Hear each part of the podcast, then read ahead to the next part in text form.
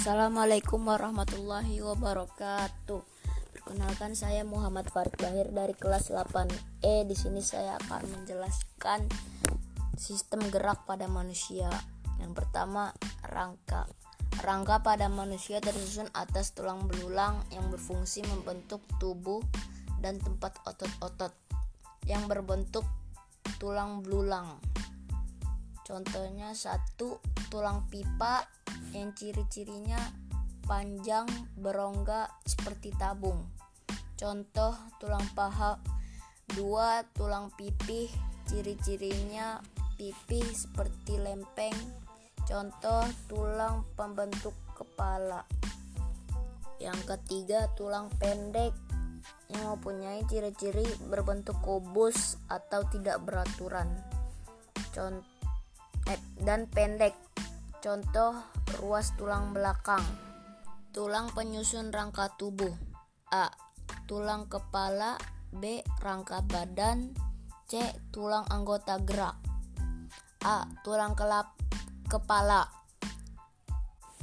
Tulang kepala mem memiliki berbagai berbagai rangka. Yang pertama tulang dahi, yang kedua tulang rahang bawah, yang ketiga tulang rahang atas, yang keempat tulang oksipital, yang kelima temporal, yang keenam tulang parietal, parietal. B. Tulang rangka badan yang terdiri dari tulang belakang yang memiliki satu ruas tulang atas, tujuh ruas tulang leher, 12 tulang punggung, 5 ruas tulang pinggang, 4 ruas tulang ekor, 7 ruas tulang rusuk sejati, 3 ruas tulang rusuk palsu, 2 ruas tulang rusuk melayang, tulang dahulu mana dahulu yang terdiri dari manabrium sterni dan strepus sterni tulang panggul, tulang panggul dan tulang kerangka. C. Tulang anggota gerak. Tulang anggota gerak terdiri dari tulang paha, tulang betis, tulang kering, pergelangan kaki, telapak kaki, jari kaki, tulang lengan atas, tulang lengan bawah, tulang hasta dan tulang pengumpil, pergelangan tangan, telapak tangan, dan jari-jari tangan. Sendi Sendi terdiri dari sendi mati, sendi kaku, sendi gerak. 1. Sendi mati. Sendi yang tidak bisa digerakkan sama sekali. A. Contoh sendi mati adalah sinfibrosis yang uh, sinfibrosis adalah dihubungkan oleh jaringan ikat contoh persambungan tulang tengkorak. B.